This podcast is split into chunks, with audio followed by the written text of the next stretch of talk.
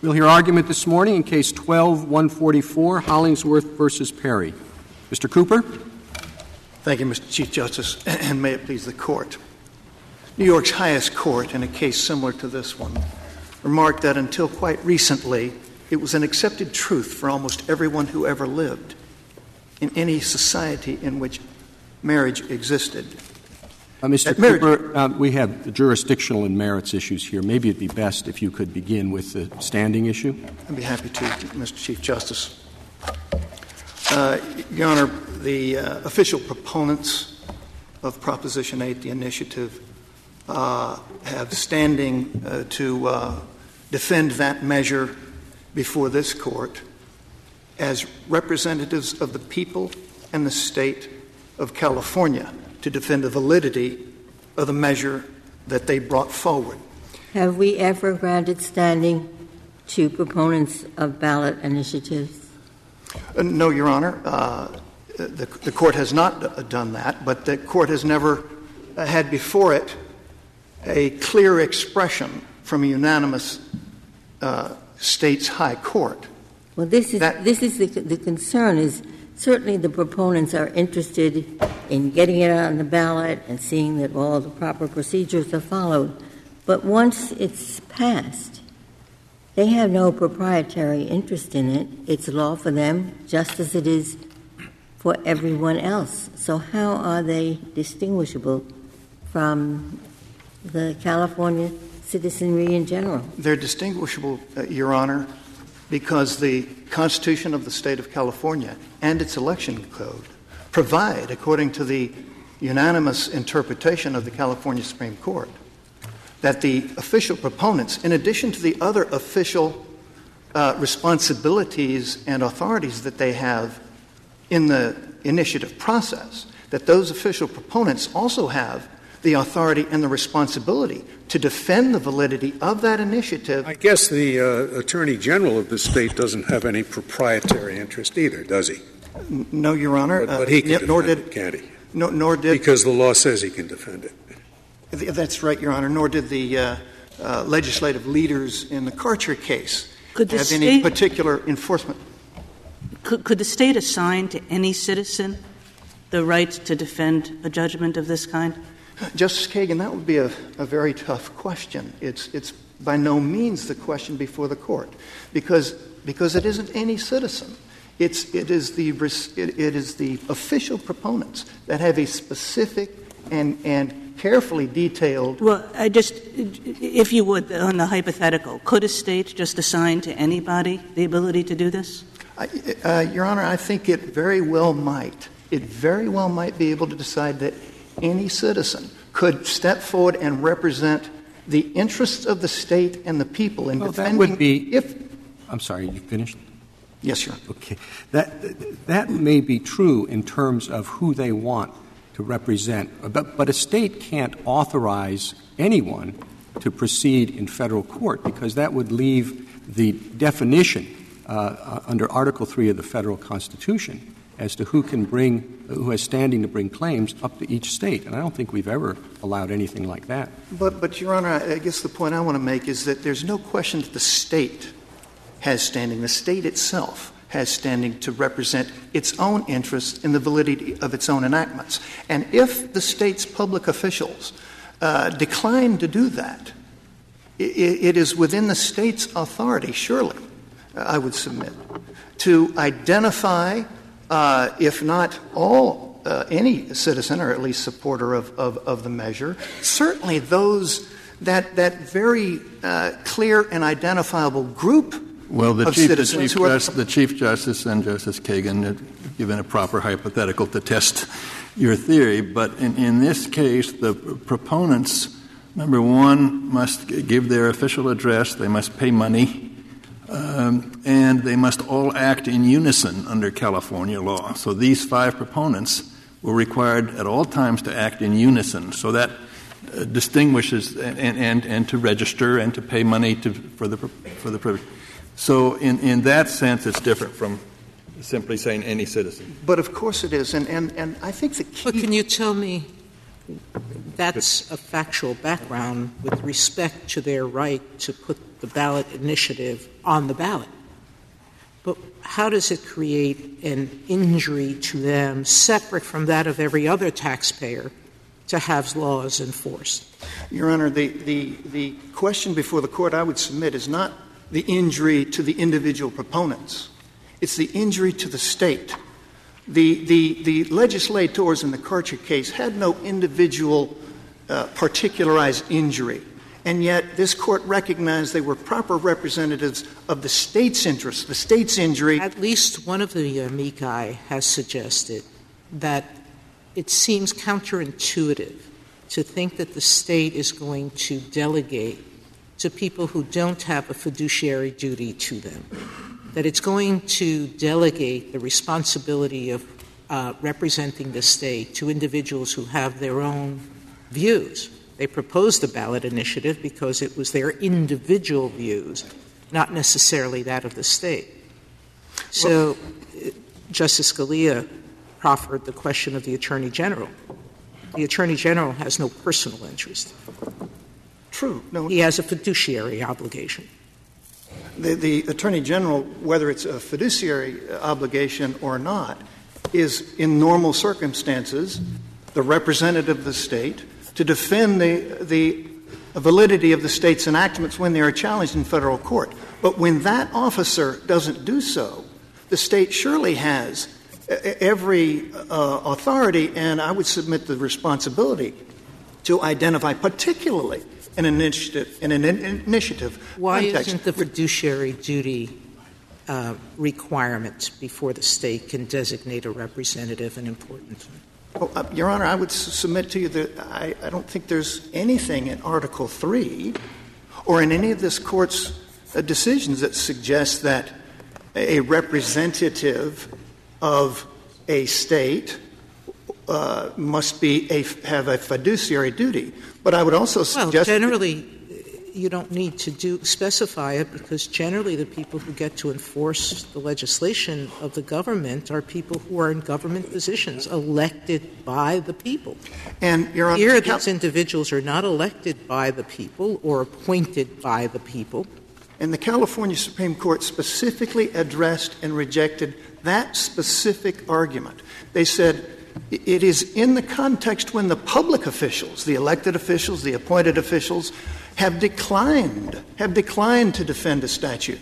A statute that, by the way, it, uh, excuse me, in this case, a constitutional amendment, was brought forward by the initiative process. The court said it is essential to the integrity, integrity of the initiative process in that state, which is a, a, a precious right of every citizen, the initiative process in that state to ensure that when public officials, and after all, the initiative process is designed to control those very public officials, to take issues out of their hands. And if public officials could, could effectively veto uh, an initiative by refusing to appeal it, then the initiative process that, would be invalidated. That, the, historically, I think, 40 states, many states, have what was called a public action. A public action is an action by any citizen primarily to vindicate the interest in seeing that the law is enforced. In I think, yes. Now that's the kind of action I think that this court has interpreted the Constitution of the United States, case in controversy, to say that it does not lie in the federal system. And of course, if that kind of action is the very kind that does not lie, well, then to say, but they really feel it's important that the law be enforced. They really want to vindicate the process. And these are people have special interests. They, we found the five citizens who most strongly want to vindicate the interest in the law being enforced and the process for making the law be enforced. Well, that won't distinguish it from a public action. But then you say, but also they're representing the state. And at this point, the Dellinger brief, which takes the other side of it. Is uh, making a strong argument. Well, they aren't the state. They're really no more than a group of five people who feel really strongly that we should vindicate this public interest and have good reason for thinking it. They, but so what you, you you've read all these arguments. You know they're not really the agent and so forth. What do you want to say about it? What I want to say, Your Honor, is that according to the California Supreme Court, the California Constitution says in terms that among the responsibilities of official proponents, in addition to the many other uh, responsibilities that they step forward and they assume in the initiative process, among those responsibilities and authorities is to defend that initiative if the public officials which the initiative process is designed to control have refused to do it. It might as well say it in those terms, Your Honor. Uh, counsel, if you, want, if you want to proceed to the merits, you should feel free to do so. Thank you very much, Your Honor. My, my excuse me. As I was saying, the, the, the accepted truth, excuse me, the accepted truth that, uh, that the New York High Court observed is one that is changing and changing rapidly in this country as people throughout the country engage in an earnest debate over whether the age old definition of marriage should be changed to include same sex couples. The question before this court is whether the Constitution puts a stop to that ongoing democratic debate and answers this question for all 50 states. And it does so only if the respondents are correct that no rational, thoughtful person of goodwill could possibly disagree with them in good faith on this agonizingly difficult issue. The issues, the constitutional issues that have been presented to the court, are not of first impression here. In Baker against Nelson, this court unanimously dismissed for want of a substantial federal question. Mr. Cooper, Baker and Nelson was 1971. The Supreme Court hadn't even decided that gender based classifications get any kind of heightened scrutiny. Then that's true. The same sex intimate conduct was considered criminal in many states in 1971. So I don't think we can extract much from Baker against Nelson. Well, Your Honor, certainly I, I, I acknowledge the precedential limitations of a, summary a dismissal. But uh, Baker against Nelson also came fairly fast on the heels of the Loving decision. And, uh, and Your Honor, I, I, simply make the observation that it seems implausible, in the extreme, frankly, for uh, nine justices to have, uh, to have seen no substantial federal question if it is true, as the respondents maintain, that the traditional definition of marriage, insofar as it, insofar as it does not include same-sex couples, insofar as it is a gender definition, is irrational and can only be explained can only be explained uh, as, as the result of uh, anti-gay malice and a bare desire to harm. Do, do you that think been, this can be uh, treated as a gender-based classification?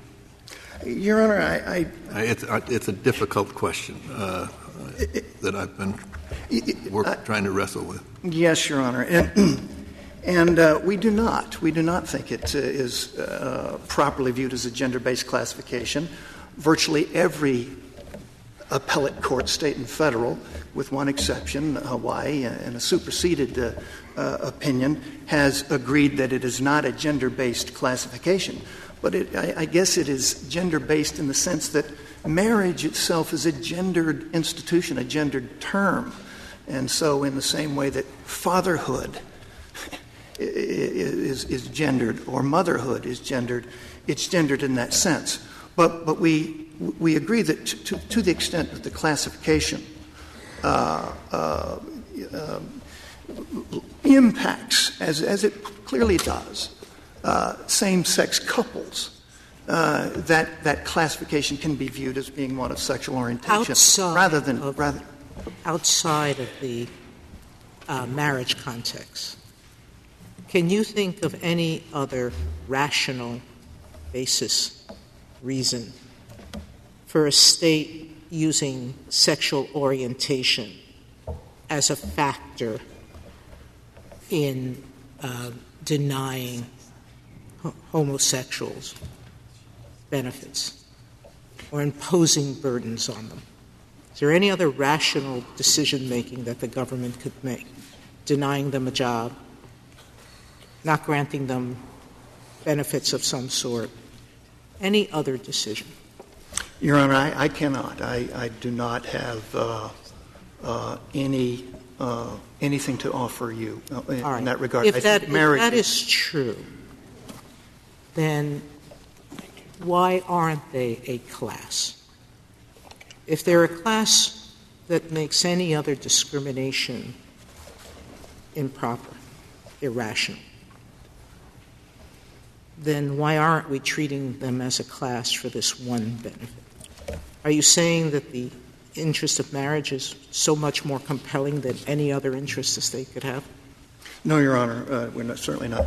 We, we, we are saying the interest in marriage and the, in, this, and the state's interest, society's interest in what we have framed as responsible pro- procreation is, is vital.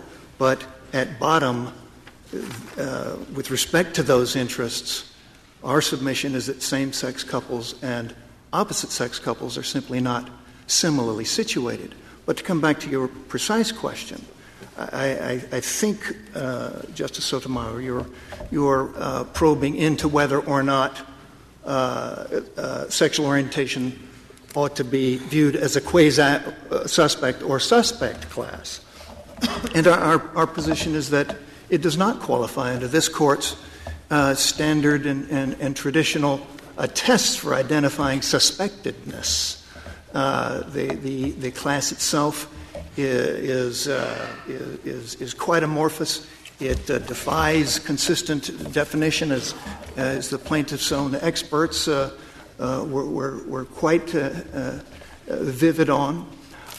it, it, it, it, does not it, it, it does not qualify as an accident of birth, immutability in that in that sense. Again, so you, so what I don't quite understand it. If you're not dealing with this as a class question, then why would you say that the government is not free to discriminate against them? Well, Your Honor, I would think that that uh, the, I think it's a it's a very different question whether or not the government can proceed arbitrarily and irrationally with respect to any group of people, regardless of whether or not they qualify under this court's traditional test for suspectedness. And, and, and uh, the hypothetical uh, I understood, you to be offering, I would submit, would create, uh, it would, uh, uh, unless there's something that, I, that is not occurring to me immediately, an arbitrary and capricious uh, distinction among similarly situated individuals. that, that is not what we think is at, the at the root of the uh, traditional definition of marriage. Mr. Cooper, could I uh, just understand your argument? As, reading the briefs, it seems as though your principal argument is that same sex and opposite cu- sex couples are not similarly situated because opposite sex couples can procreate, same sex couples cannot, and the state's principal interest in marriage is in regulating procreation. Is that basically correct? Uh, your, your, Honor, that's, that's uh, the essential thrust of our, our position, yes. Is, is there, so you have sort of a reason for not including uh, uh, same sex couples. Uh, in, it, is there any reason that you have for excluding them? In other words, you're saying, well, if we allow same sex couples to marry, it doesn't serve the state's interest. But do you go further and say that it harms any state interest? Your Honor, we, we, we go further in, in the sense that it is reasonable to be very concerned that redefining marriage to, as, as a genderless institution could well lead over time to harms to that institution and to the interests that society has always has, has, has, has always used that institution to address. But, well, Honor, you explain that a little bit to me, just because I, I did not pick this up in your briefs? What harm you see happening, and when and how, and what what harm to the institution of marriage or to opposite sex couples? How does this cause and effect work? Once again, I, I, I, would reiterate that we don't believe that's the correct legal question before the court, and that the correct question is whether or not um, redefining marriage to include same sex couples would advance the interests of marriage as opposed well, then are, are you conceding the point that there is no harm or denigration uh, to uh, traditional opposite sex uh, marriage couples? So No, you're conceding that? No, Your Honor, no, I'm, I'm, I'm not conceding that. Well, I, and I've it- got two Then it seems to me that you should have to address Justice Kagan's question. Thank you, Justice Kennedy. I have two points to make on that. The first one is this. The, the plaintiff's expert acknowledged that redefining marriage will have real world consequences and that it is impossible for anyone to foresee the future accurately enough to know exactly what those real world consequences would be. And uh, among those real world consequences, Your Honor, we would suggest are adverse consequences. But consider the California voter in 2008 in the ballot booth uh, with the question before her whether or not this age old bedrock social institution should be fundamentally redefined. And knowing that there's no way that she or anyone else could possibly know what the long term implications of a profound redefinition of a bedrock social institution uh, would be. That is reason enough, Your Honor. That would hardly be uh, uh, irrational for that voter to say. I believe that this experiment, which is now only barely four years old, even in Massachusetts, the oldest state that is conducting it, to say, I think it better for California to hit the pause button and await additional information from the jurisdictions where this ex- experiment is still maturing. Mr. Cooper, let me, let, let me give you one, one concrete thing. I don't know why you don't mention some concrete things. Uh, if you redefine marriage to include same sex couples, you must, you must uh, permit adoption by same sex couples. And there's, there's considerable uh, disagreement among, among sociologists as to uh, what the consequences of raising a child in a, in a, in a, in a single sex uh, family, uh, wh- whether that is uh, harmful uh, to the child or not. Uh, some states do not uh, do not permit uh, adoption by same-sex couples for that reason. I don't think we know the answer to that. California Do you know the answer to that? Whether it whether it harms or helps the child? Uh, no, Your Honor, and there's, there's uh, But that's a possible uh, deleterious effect, isn't it? Your, Your Honor, i- i- it is certainly among the. Wouldn't be in California, Mr. Cooper, because that's not an issue, is it? In California, you can have same-sex couples adopting a child. That's right, Your Honor, that is true. And, and, but, but, y- y- Your Honor, here's, here's the point, I- I- Kagan. It's true, but irrelevant. Uh, they're, they're arguing for a nationwide rule which applies to states other than California, that every state must allow marriage by same sex couples. And so even those states that believe it is harmful, and I take no position on whether it's harmful or not, but uh, it, it is certainly true that, uh, uh, that, that there's no scientific answer to that question at this point in time. And, and that, Your Honor, is the point I am trying to make. And it is the respondent's uh, responsibility to prove, under rational basis review, not only that, i- i- that, that there clearly will be no harm, but that it's beyond debate that there will Mr. be no harm. You are defending, a, a, you are opposing a judgment that applies to California only, not to all of the states.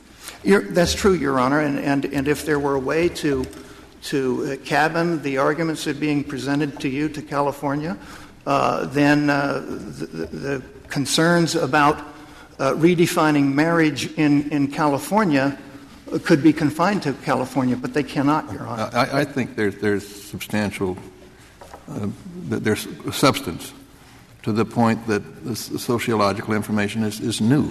I mean, we have five years of information to, weigh against 2,000 years of history or more.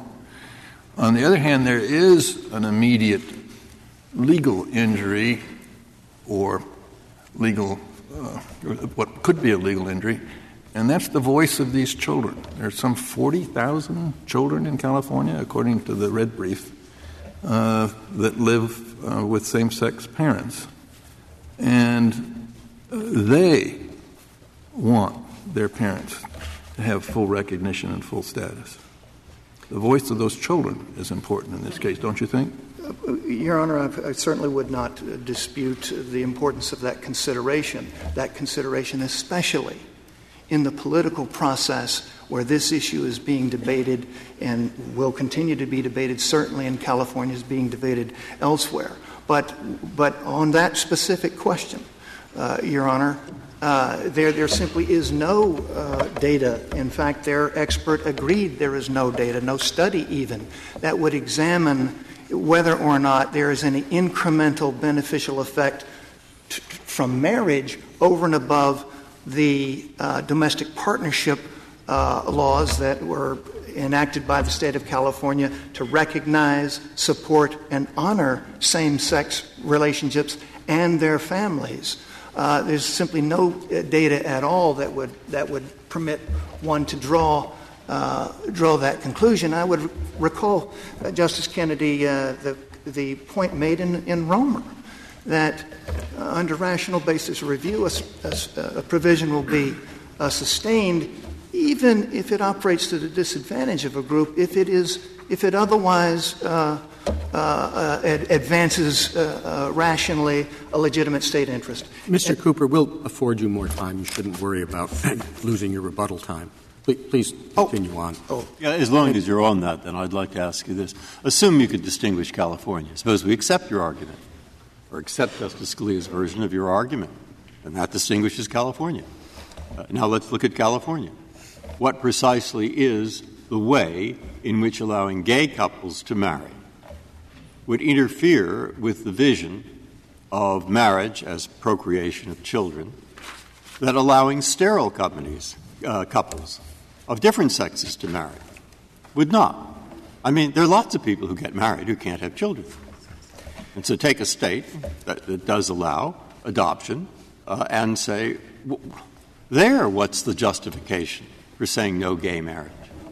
Certainly not the one you said, is it? Uh, Am I not clear? Look, you said that the problem is marriage as a institution that furthers procreation. Yes, sir. And the reason there was adoption. But that doesn't apply to California. So imagine I wall off California and I'm looking just there where you say that doesn't apply. Now, what happens to your argument? about the institution of marriage as a tool towards procreation, given the fact that in California, too, couples that aren't gay but can't have children get married all the time. Yes, Your Honor. The concern is that redefining marriage as a genderless institution will sever its abiding connection to its historic, traditional procreative purposes, and it will refocus refocus the purpose of marriage and, and the definition of marriage away from the raising of children and to the emotional needs and desires of adults, of adult couples. Well, suppose a state turn, said, Mr. Cooper, suppose a state said, because we think that the focus of marriage really should be on procreation, uh, we're not going to give marriage licenses anymore to any couple where both people are over the age of 55.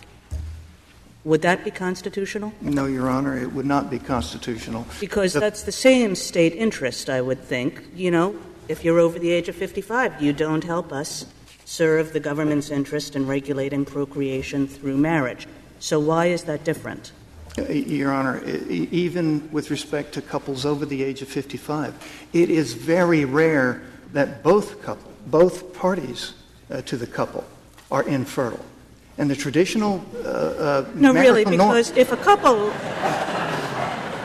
i can just assure you if both the woman and the man are over the age of 55 there are not a lot of children coming out of that marriage your honor society society's interest in responsible procreation isn't just with respect to the procreative capacities of the couple itself.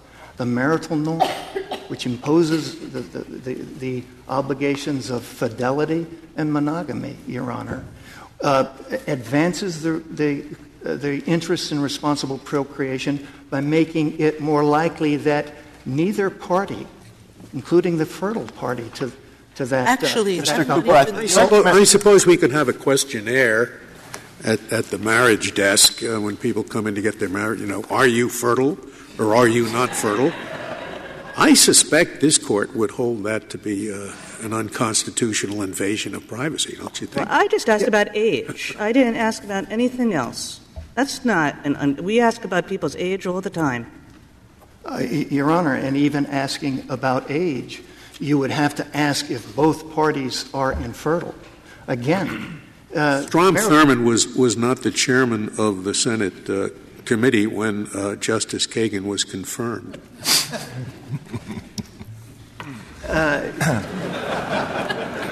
very few men, very few men uh, outlive their own fertility. And so I just a couple where both people are over the age of 55. I- I- couple I- where both people are over the age of 55. And, and Your Honor, again, uh, the marital norm, which imposes upon that couple the obligation of fidelity, I'm sorry. makes it Where that? I'm sorry, may, you can finish your answer to Justice Kagan. yes, is designed, Your Honor, to make it less likely that either party to that, to, to that marriage will engage in irresponsible procreative conduct outside of that marriage. Outside of that marriage.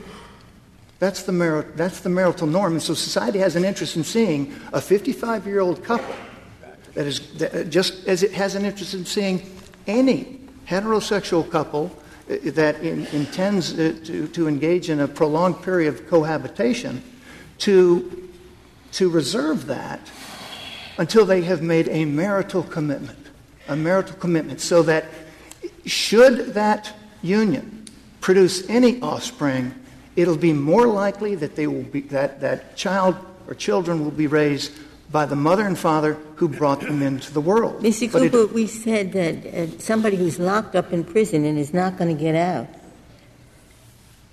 has a right to marry, has a fundamental right to marry. No possibility of, procreation.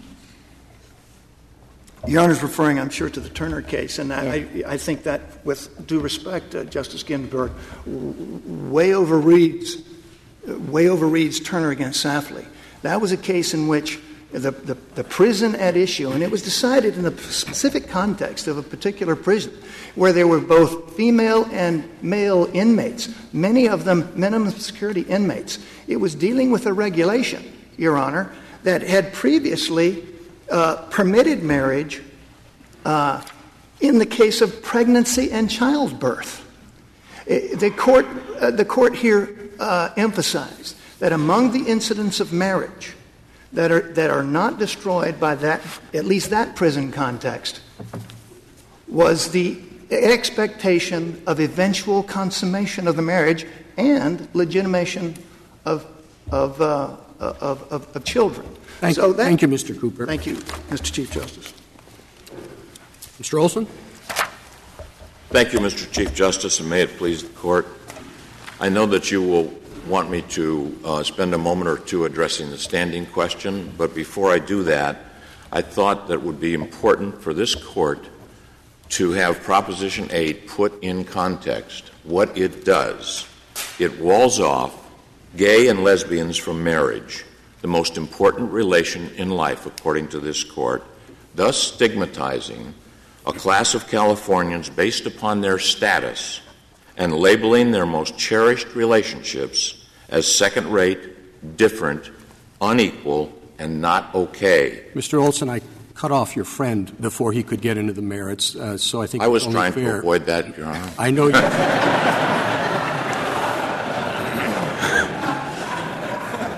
I think it's only fair to treat you uh, the same. Perhaps you could address your jurisdictional argument. Yes, I think that our jurisdictional argument is, as we set forth in the brief, California cannot create Article 3 standing by designating whoever it wants to defend the state of California in connection But with this ballot is not whoever it wants. These are five proponents uh, of, of the measure, and if we were to accept your argument, it would give the state a one-way ratchet. The state could go in and make a defense, maybe a half-hearted defense of the statute, and, and then when the statute is held invalid, simply simply leave. On the other hand, if, if the state loses, the state can appeal. So this is a one way ratchet that favors the state and allows governors and, and, and, other constitutional officers in different states to thwart the initiative process. That's the, that's the way the California Supreme Court saw it with respect to California law.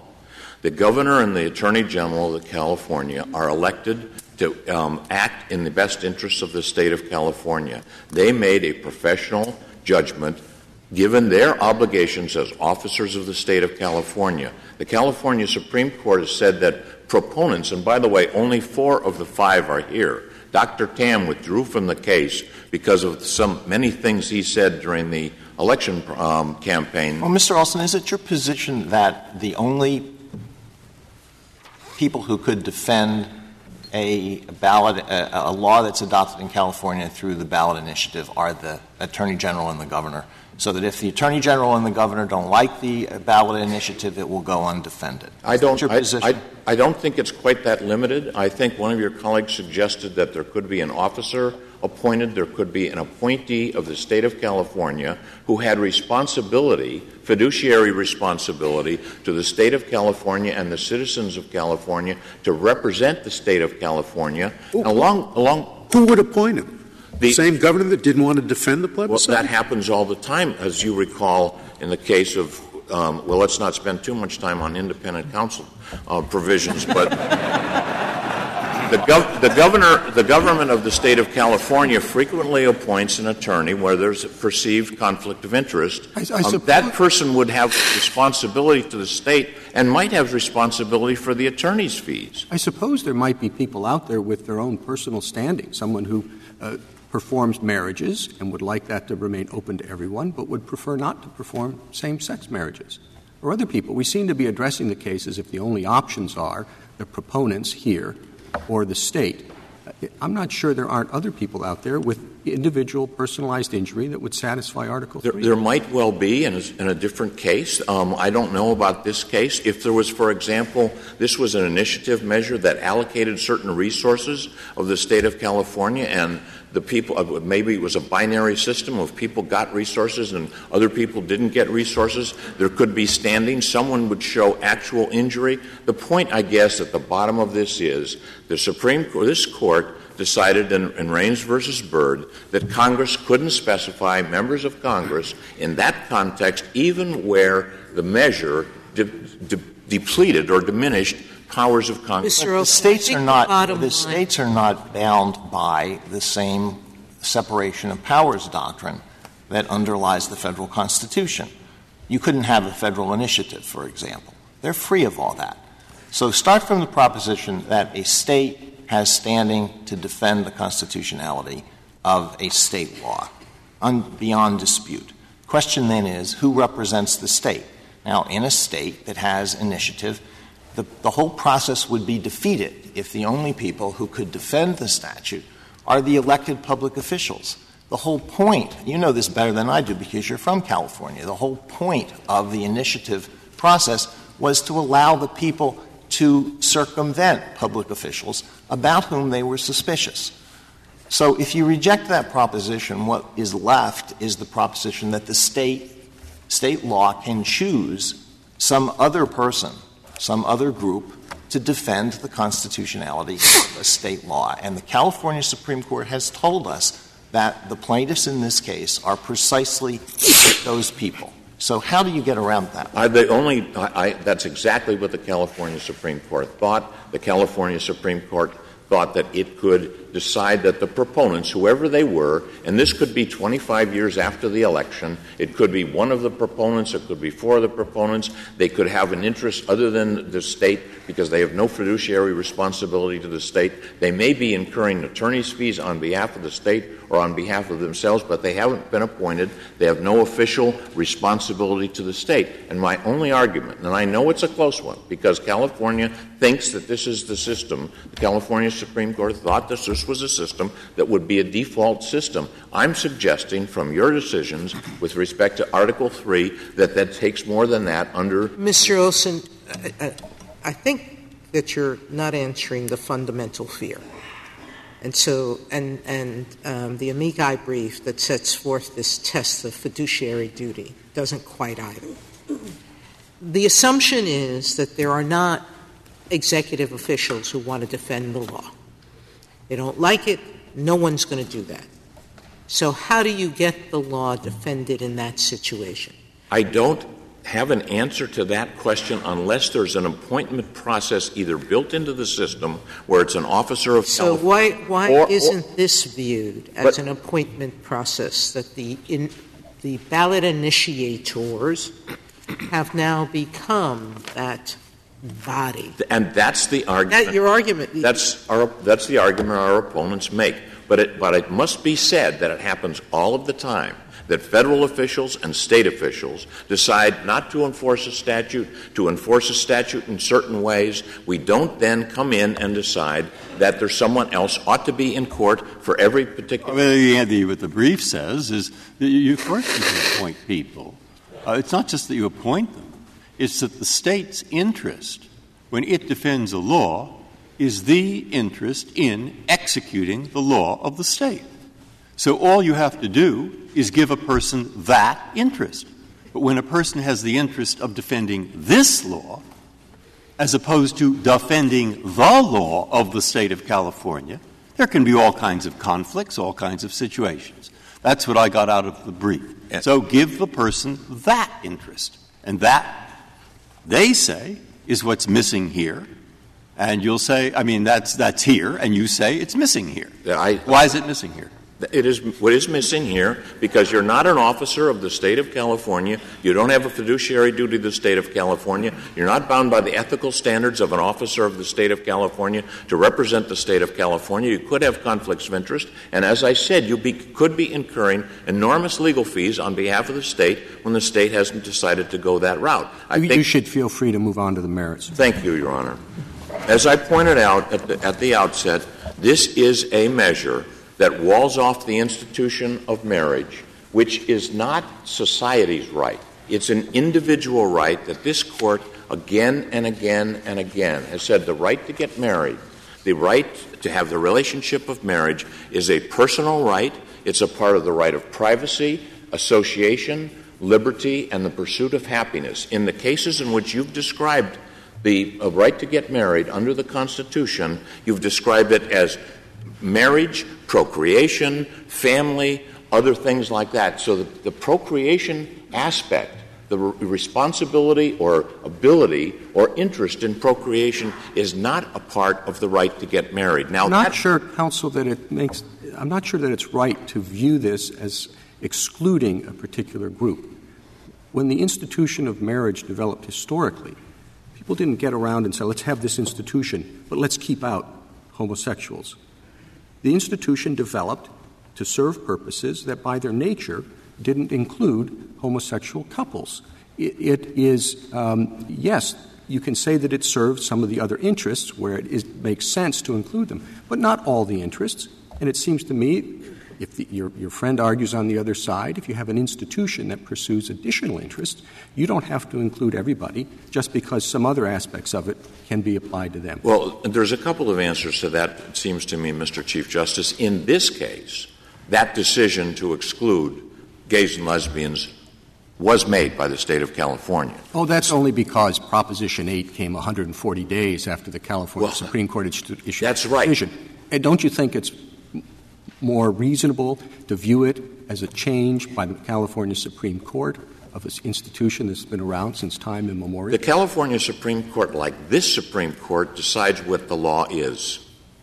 The California Supreme Court decided that the, the, equal protection and due process clauses of that California Constitution did not permit excluding gays and lesbians from the right to get married. You, have led me right into a question I was going to ask. Uh, the California Supreme Court decides what the law is. That's what we decide, right? We don't prescribe law for the future. We just we decide what the law is. I, I'm curious when when did when did it become unconstitutional? To exclude uh, homosexual couples from marriage. 1791, uh, 1868, uh, when the 14th Amendment was adopted, sometimes, sometime after Baker, where we said it didn't even raise a substantial federal question. When, when, when, when, When, uh, when did the law become this? Uh, I may answer this in the form of a rhetorical question. When did it become unconstitutional to prohibit interracial marriages? When did it become unconstitutional to assign children to Easy separate question, schools? I think, for that one. Uh, at the time that uh, that uh, the uh, discrim- equal protection clause was adopted, that's absolutely true. Don't give me a, a question to my question. When do you think it became unconstitutional? Has it always been When unconstitutional? the, when the California Supreme Court faced the decision, which it had never faced before, is does excluding gay and lesbian citizens who are a class based upon their status as homosexuals, is it is it That- constitutional? that's not when it became unconstitutional. That's when they acted in an unconstitutional manner. In an unconstitutional manner. When did it become unconstitutional to prohibit gays from marrying? then they did not deci- assign a date to it, Justice Scalia, as you know. What the court decided was a case that came before I'm not talking about the California Supreme Court. I'm talking about your argument. You say it is now unconstitutional. Yes. Was it always unconstitutional? It was constitutional when we, as a culture, determined that sexual orientation is a characteristic of individuals that they cannot control. I see. When did that happen? When did that There's happen? no specific date in time. This is an Well, how am I supposed to know how to decide a case? Because then? the case you that's can't give before me a you, date when the, case that's Constitution before changes. you today, California decided. The citizens of California decided after the California Supreme Court decided that individuals had a right to get married irrespective of their sexual orientation in California, and then the Californians decided in Proposition 8, wait a minute, we don't want those people to be able to get married. so married. your case, your case would be different if Proposition 8 uh, was enacted into law prior to the California. I, I would make I would make a, also to make the uh, that distinguishes it in one respect.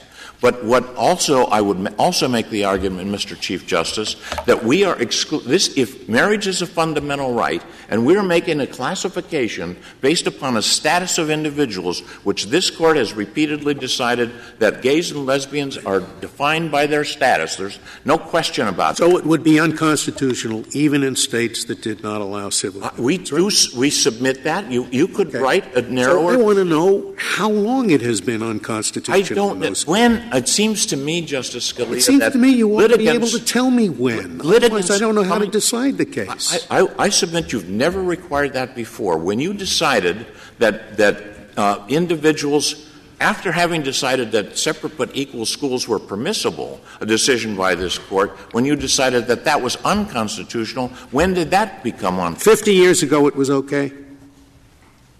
I, I, I can't answer that question, and I don't think this court I- has ever I can't answered the question. That's the that way. problem. what That's I can tell you problem. now, the case that's before you today is whether or not California can take a class of individuals based upon their characteristics, their distinguishing characteristics, remove from them the right of privacy, liberty, association, spirituality, and identity that, that marriage gives them. It, it, is, it is not an answer to say procreation or anything of that nature because procreation is not a part of the right to get Mr. Olson, is That's, that really that's a broad argument that um, you, you, that's in this case, if the court wants to reach it. The uh, rationale of the Ninth Circuit was much more narrow. It basically said that California, which has been more generous, uh, more uh, open to uh, protecting uh, same-sex couples than almost any state in the union, just didn't go far enough and is being penalized for not going far enough. That's a very odd rationale on which to sustain this. What this court has always this looked opinion. at the context, and the, for example, in the New Orleans case involving the gambling casinos and, and advertising, you look at the context of what was permitted, what was not permitted, and does that r- rationalization for prohibiting, in that case, the advertising, in this case, prohibiting the relationship of marriage, does it make any sense in the context of what Well, exists? seriously, Mr. Olson, i- i- if California provides all the substantive benefits of marriage to same-sex domestic partnerships, and are you seriously arguing that if California, uh, if the state, if the case before us now were from a state that doesn't provide any of those benefits to same sex couples, this case would come out differently? No, I don't think it would come out differently because of the fundamental arguments we're making with respect to class based distinctions with respect to a fundamental right. However, to the extent that my opponent, in the context of California, talks about child rearing or adoptions or, or, or, rights of people to live together and that sort of thing, those arguments can't be made on behalf of California because California has already made a decision that gay and lesbian individuals are perfectly suitable as parents. They're perfectly suitable to adopt. They're raising 37,000 children so in California. And the expert on the other side specifically said and testified that they would be better off when their parents were allowed to get married. I don't think you can have it both ways. Either this case is the same, uh, this would be the same if this were Utah or Oklahoma, uh, or uh, it's different because it's California and California has provided all of these substances. I, I think that it's not that we're arguing that those are inconsistent.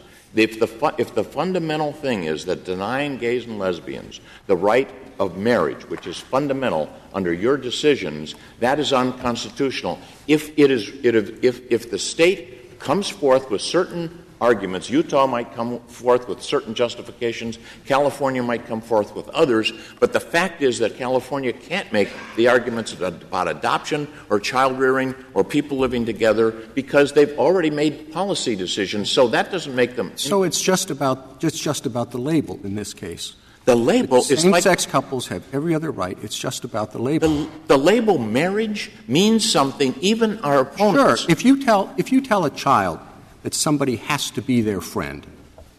I suppose you can force the child to say, This is my friend, but it changes the definition of what it means to be a friend. And that's, it seems to me, what the what? supporters of Proposition 8 are saying here. You're cha- all you're interested in is the label, and you insist on changing definition of the label. It is like you were to say you can vote, you can travel, but you may not be a citizen. There are certain labels in this country that are very, very critical. You could have said in the Loving case, what you can't get married, but you can have an interracial union. Everyone would know that that was wrong. The, the marriage has a status, recognition, support, and you, if you read well, the how do we know? How do we know that that's the reason, or a necessary part of the reason that we've recognized marriage as a fundamental right? That's you, you've emphasized that, and you've said, well, it's because of the emotional commitment. Maybe it is the procreative aspect that makes it a fundamental right. But you have said that you, uh, marriage is a fundamental right with respect to procreation, and at the same level, um, getting married, privacy. You said that in the Zablocki case, you said that in the Lawrence case, and you said it in other cases. The Skinner case, for example, marriage is put on a pro um, equal footing with the procreational aspects. And your, this court is the one that has said over and over again that marriage means something to the individual, the privacy, intimacy, and it is a, a matter of status and recognition. Mr. Olson, the bottom line that you're being asked, and, and, and it is one that I'm interested in the answer. If you say that marriage is a fundamental right, what state restrictions could ever exist? Meaning, uh, what state restrictions with respect to the number of people, with respect to that could get married, the incest laws, that mother and child, assuming yes, and, that they're the age. I can, I can accept that the state has probably an overbearing interest on, on, uh, on protecting a child till they're of age to marry. But what's left? Well, you've said, you've said in cases decided by this court that the polygamy issue, multiple marriages, raises questions about exploitation, abuse, patriarchy, issues with respect to taxes, inheritance, child custody. It is an entirely different thing. And if you if a state prohibits polygamy, it's prohibiting conduct. If it prohibits gay and lesbian citizens from getting married, it is prohibiting their exercise of a right based upon their status. It's selecting them as a class, as you described in the Romer case and as you described in the Lawrence case and in other cases. You're picking out a group of individuals to deny them the freedom that you've said is fundamental, important, and vital in this society, and it has status and stature, as you pointed out in the VMI case. There's a, there's a different. Is there any way to decide this case in a principled manner that is limited to California only? Yes, the Ninth Circuit did that. You could decide the standing case that limits it to the decision of the district court here. You could decide it as the Ninth Circuit did. The, the, you- prob- the problem with the case is that you're really asking, particularly because of the sociological evidence you cite, for us to go into uncharted waters, and you can play with that metaphor. There's a wonderful destination, or there's a cliff, whatever the metaphor is. Uh, but um, you're, you're, you're doing so in a, in, a, in a case where the opinion is very narrow. Basically, that once the state goes halfway, it has to go all the way, or 70% of the way. And you're doing so in a case where there's a, a, substantial question um, on, on, on, on standing. I, I just wonder if the, if the case was properly granted. Oh, the case was certainly properly granted, Your Honor. I mean, there was a full trial of all of these issues. Uh, there was a 12 day trial. The judge insisted on evidence on all of these questions. This, this is a. But that's not the issue the Ninth Circuit decided. The, the issue, yes, the Ninth Circuit looked at it and decided because of your decision in the Romer case, of this court's decision in the Romer case, that it could be decided on the narrower issue, but it certainly was an appropriate case to grant. And those issues that I've been describing are certainly fundamental to the case. And it, I, I don't want to abuse the, the court's indulgence that what I, uh, you suggested that this is uncharted waters. The, it was uncharted waters when this court in 1967 in the Loving decision said that interra- pro- prohibitions on interracial marriages, which still existed in 16 states, were unconstitutional. It was hundreds of years old in the common law countries. This was new to, to the United States. and, and what we have so that- here so is that's, so that's not accurate. I, I, I yeah, I respectfully submit that we've under we've learned to understand more about sexual orientation and what it means to individuals. I guess the, the language that Justice Ginsburg used at the closing of the VMI case is an important thing. It resonates with me. A prime part of the history of our Constitution is the story of the extension of constitutional rights to people once ignored or excluded. Thank you, counsel.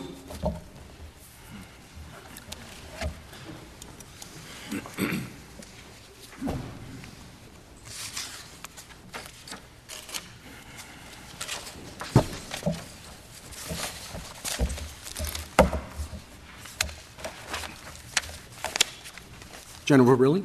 Mr. Chief Justice, and may it please the Court, Proposition 8 denies gay and lesbian persons the equal prote- protection of the laws. You don't think you're going to get away with not starting with the jurisdiction? As an amicus, I thought I might, actually, Your Honor. and, of course, we didn't take a position on standing. We didn't, we didn't brief it. We don't have a formal position on standing. But I will offer this observation based on the discussion today and the briefing. We do think that while it's certainly not free of doubt, that the better argument is that there is not Article III standing here because if I, I don't want to go beyond just summarizing our position, but uh, because we don't have a formal position, but we do think that with respect to standing, that at this point, with the initiative process over, uh, that petitioners really have what is more in the nature of a generalized grievance, and because they're not an agent of the state of California, don't have any other official uh, tie to the state that would uh, would uh, result in any official control of their litigation. That the better conclusion that there is that there is not Article Three standing. Well, here. tomorrow you're going to be making uh, a standing argument that uh, some parties think is rather tenuous, but today you're you're very strong for Article Three standing. Well, we said this was a we said this was a close question, and and our interests are Justice Alito in tomorrow's issues, where we, we have briefed the matter thoroughly, and we'll be prepared to discuss it with the court tomorrow. Uh, uh, with respect to the merits, two fundamental points lead to the conclusion that there's an equal protection violation here. First, every warning flag that warrants exacting scrutiny is present in this case. And petitioner's defense of Proposition 8 requires the court to ignore those warning flags and instead apply highly deferential Lee optical rational basis review as though Proposition 8 were on a par with the law treating opticians less favorably than optometrists, when it really is the polar opposite of such a law. General Verrilli, I could understand your argument if you were talking about the entire United States. But you, your brief says it's only eight or nine states, the states that permit uh, civil unions.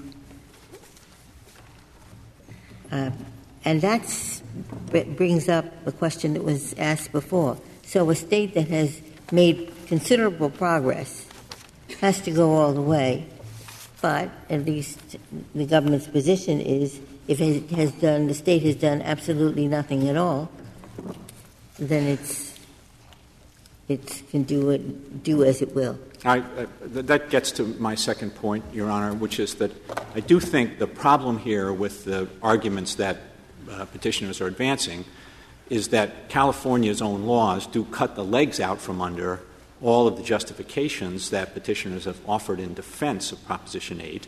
And I understand Your Honor's point and the point that Justice Kennedy raised earlier, but I do think this Court's equal protection jurisprudence requires the Court to evaluate the interests that the State puts forward not in a vacuum, but in the context of the actual substance of California law. And here, with respect to California law, uh, gay and lesbian uh, couples do have the legal rights and benefits of marriage, full equality in adoption, full access to assisted reproduction. And therefore, the argument about the state's interests that, that uh, that uh, petitioners advance have to be tested against that reality, and, and they just don't measure up. None of well, the what is the one you think? No. Right. What is the one? I mean, look, a state that does nothing for gay couples hurts them much more than a state that does something. And of course, it's true that it does hurt their argument that they do quite a lot. But which are their good arguments, in your opinion? I mean, take a state it really does nothing whatsoever. They have no benefits, no nothing, no nothing. Okay? And moreover, if, if you're right, even in California, if they have, if they're right, or, you know, if, if a PAC is enough, they won't get federal benefits. Those that are tied to marriage, because they're not married. So, so a state that does nothing hurts them much more, and yet your brief seemed to say it's more likely to be justified under the Constitution. I'd like to know with some specificity how that could be. Well, it, be, because you have to measure the uh, under the standard of equal protection scrutiny that we think this court's cases require. I know the principle, but I'm saying which are there good arguments, in your opinion, that would be good enough to overcome the state that does nothing, but not good enough to overcome California, where they do a lot. Well, we what we're what we're saying about that is that we, we're not prepared to close the door uh, to an argument in another state where the state's interests haven't cut the legs out from under the arguments.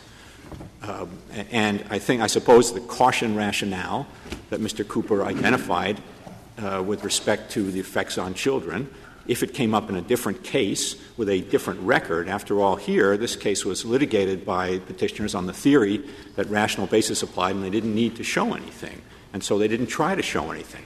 I, view is that heightened scrutiny should apply, and, so I don't want to uh, I don't want to kid about this. We understand that would be a very heavy burden for a state to meet.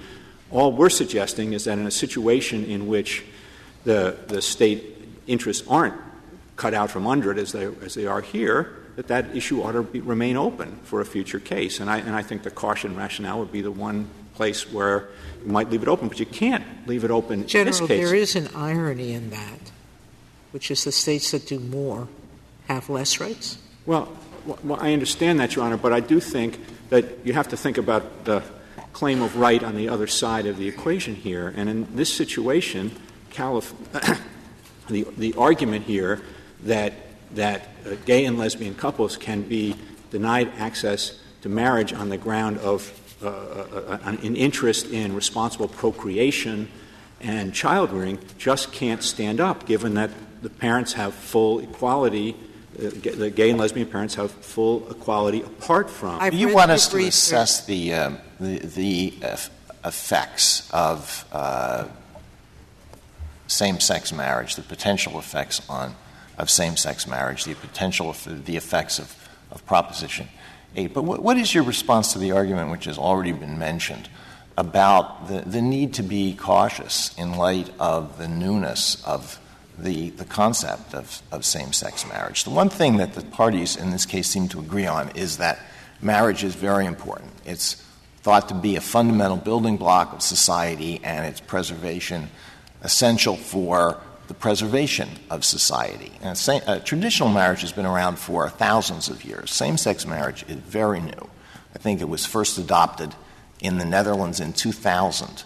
So there isn't a lot of data about its effect. And it may turn out to be a, a good thing, it may turn out not to be a good thing, as uh, the supporters of Proposition 8 uh, apparently believe. But you want us to step in and render a decision based on an assessment of the effects of this institution, which is newer than cell phones or the internet? I mean, we're, we are not, we do not have the ability to see the future. On a question like that, of such fundamental importance, why should it not be left for the people, either acting through initiatives and referendums or through their elected public officials? I have four points I'd like to make in response to that, Justice Alito. I think they're all important. First, California did not, uh, through Proposition 8, do what my friend Mr. Cooper said and push a pause button. They pushed a delete button. This is a permanent ban. It's in the Constitution. It's supposed to take this issue out from the legislative process. So that's the first point. Second, well, just in response to that, of course, the Constitution could be amended. And, and I think I read that the California Constitution has been amended 500 times.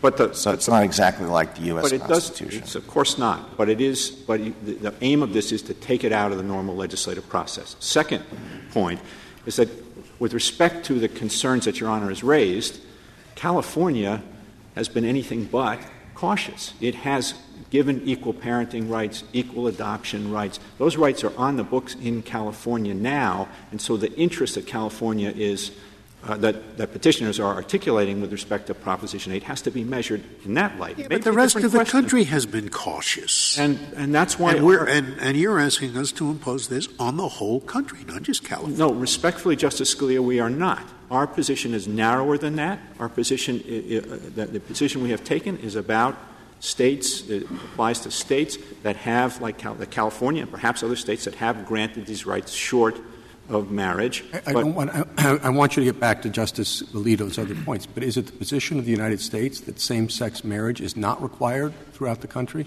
We're not, uh, it, we, we are not taking the position that it is required throughout the country. We think that that ought to be left open for future uh, adjudication in, in other states that don't have the situation California has. So your, your position is only if a state allows civil unions does it become unconstitutional to uh, forbid same sex marriage, right? I, I see my. Oh, you can go on. Good. Thank you. it's our, our position is I, I would just take out a red pen and take the word only out of that sentence. When that is true, then the Equal Protection Clause uh, uh, forbids the exclusion of same sex marriage, and it's an open question otherwise. And if I could just get to the third reason, which I do think is quite significant, the, the argument here uh, is a, about caution. It's an argument that, well, we need to wait. We understand that, we take it seriously. But waiting is not a neutral act. Waiting imposes real costs in the here and now. It denies to the, to the parents who want to marry the ability to marry, and it denies to the children, ironically, the very thing that petitioners focus on is at the heart of the marriage relationship. So, but you're willing to wait in the rest of the country.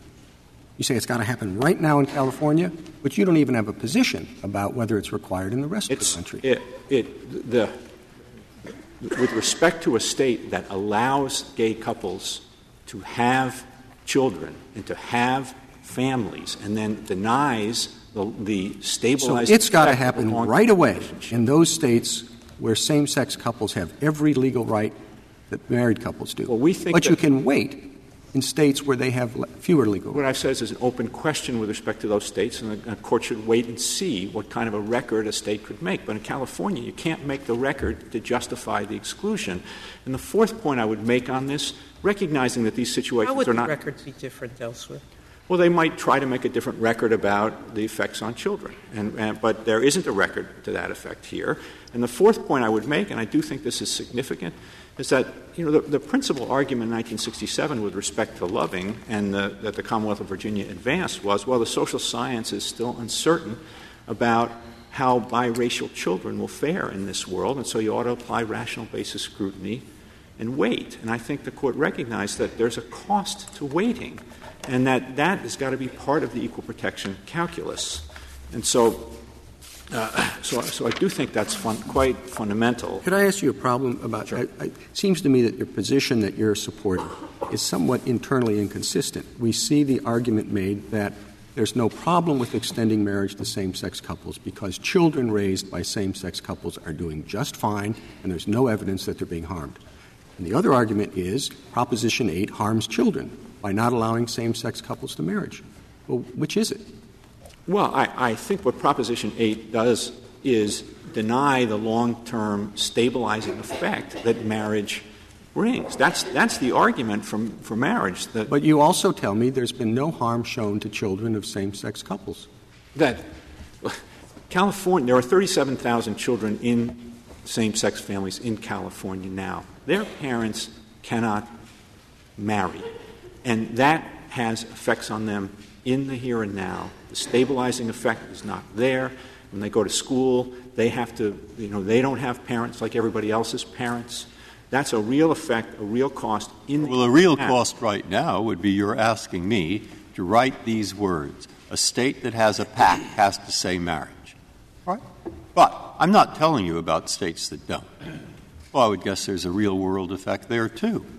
That states that are considering pacts will all say we won't do it or not all, but some would. And that would have a real effect right now. And at the moment, I'm thinking it's much more harmful to the gay couple, the latter, than the former. But you won't give me advice as the government well, how to deal with that. Well, we, we think that, as I, as I started my argument, Your Honor, that all the warning flags for exacting protection scrutiny are present here. This is a group that has suffered a history of terrible discrimination. The petitioners don't deny. it. The petitioners said at the podium today that there is no justification for that discrimination in any realm other than the one posed in this case. And, the, and so when those two factors are present, those are paradigm considerations for the application of heightened scrutiny. And so I don't want to suggest that in states They're that haven't taken this step, that states that haven't taken this step, that they're going to have an easy time meeting heightened scrutiny, which I think has suppose, to Suppose one of those states repeals the civil union laws. It would be a different case. And all I'm saying is that the, the door ought to remain open to that case, not that it would be easy for the state to prevail in that case. Thank you, General. Uh, Mr. Cooper, to keep things fair, I think you have 10 minutes. Well, thank you very much. and you Chief might Justice. address why you think we should take and decide this case. Yeah, yes, Your Honor, and that is the one thing on, on, which I wholeheartedly agree with my friend, Mr. Olson. This case was uh, properly, be, is now uh, properly before the court, was properly uh, granted, even if, even if, uh, Your Honor, uh, one could uh, defend the, the, the, specific judgment below for the Ninth Circuit, a defense that I haven't heard offered to this court. A judicial redefinition of marriage, even in even if it could be limited to California, is well worthy of this court's attention, particularly, uh, Your Honor, as it comes uh, from uh, a single district court judge in a single jurisdiction. I, I w- would I also like that begs, and your um, Mr. Olson doesn't really focus on this. If the issue is letting the states experiment and letting the society have more time to figure out its direction, why is taking a case now the answer? Because, Your Honor. Uh, we, we let issues perk, and so we, we let um, racial segregation perk for 50 years from 1898 to 1954. Your Honor, it, it is hard and to. now we're only talking about at most four years. It is hard to imagine a case that would be better, uh, or more thoroughly, I should say, at least, uh, briefed and, and argued uh, to this court. It's too late. issue of too late for that now, isn't it? I mean, we granted cert. I mean, that's that's essentially asking, um, you know, why did we grant cert? We should let it percolate for another you know, we've, we've crossed that, uh, that river, I think. Uh, and, and in this particular case, uh, to not grant certiorari is to essentially uh, bless a judicial decision that, there, uh, that at least in the state of California, uh, the people have no authority to step back, hit the pause button, and allow the experiments that are taking place in this country to further mature. That, in fact, at least in California, and it's impossible to limit this ruling, Your Honor, even to California.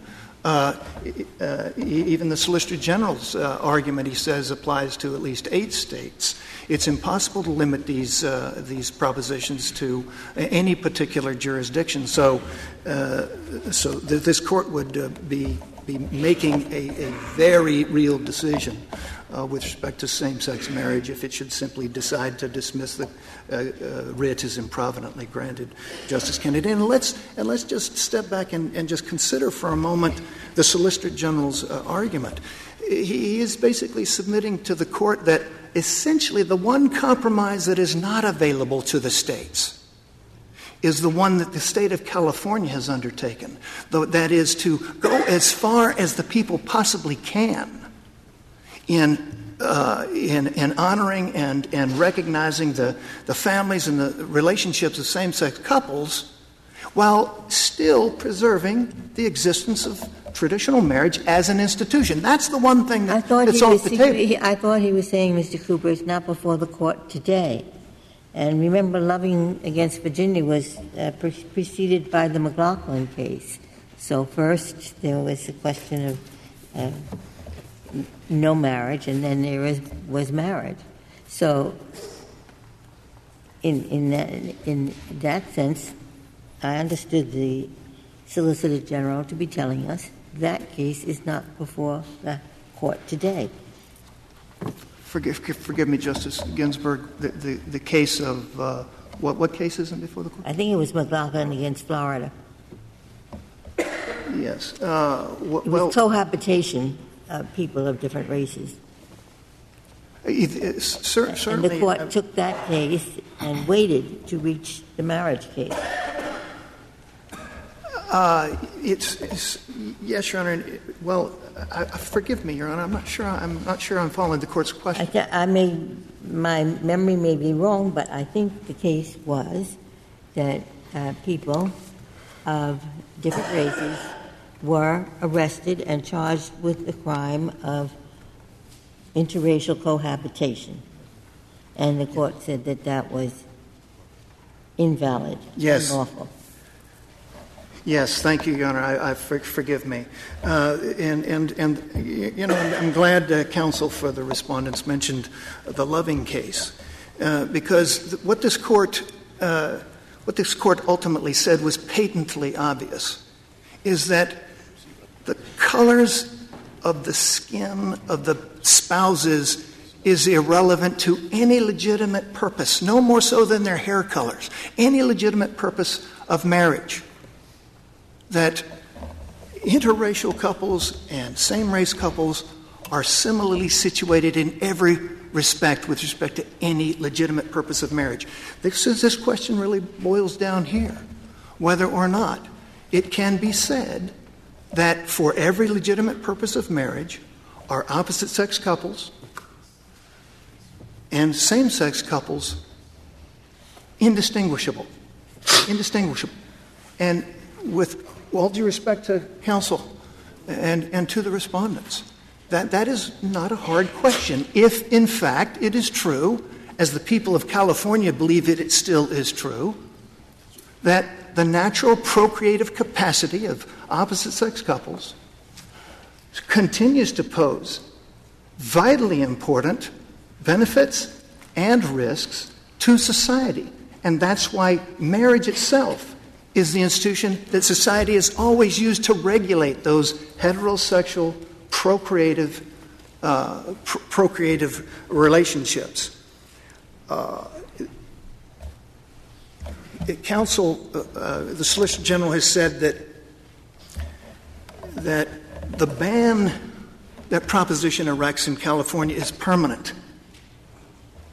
Well, it's certainly that is not the view of, of the respondents and what we read every day. This is not an issue that is now at rest in the state of California, regardless, well, unless this court essentially puts it to rest. That democratic debate which is roiling throughout this country, will definitely be coming back to California. It is an agonizingly difficult, for many people, political question. We would submit to you that that question is properly decided by the people themselves. Thank you, Mr. Chief Justice. Thank you, counsel. Counsel, the case is submitted.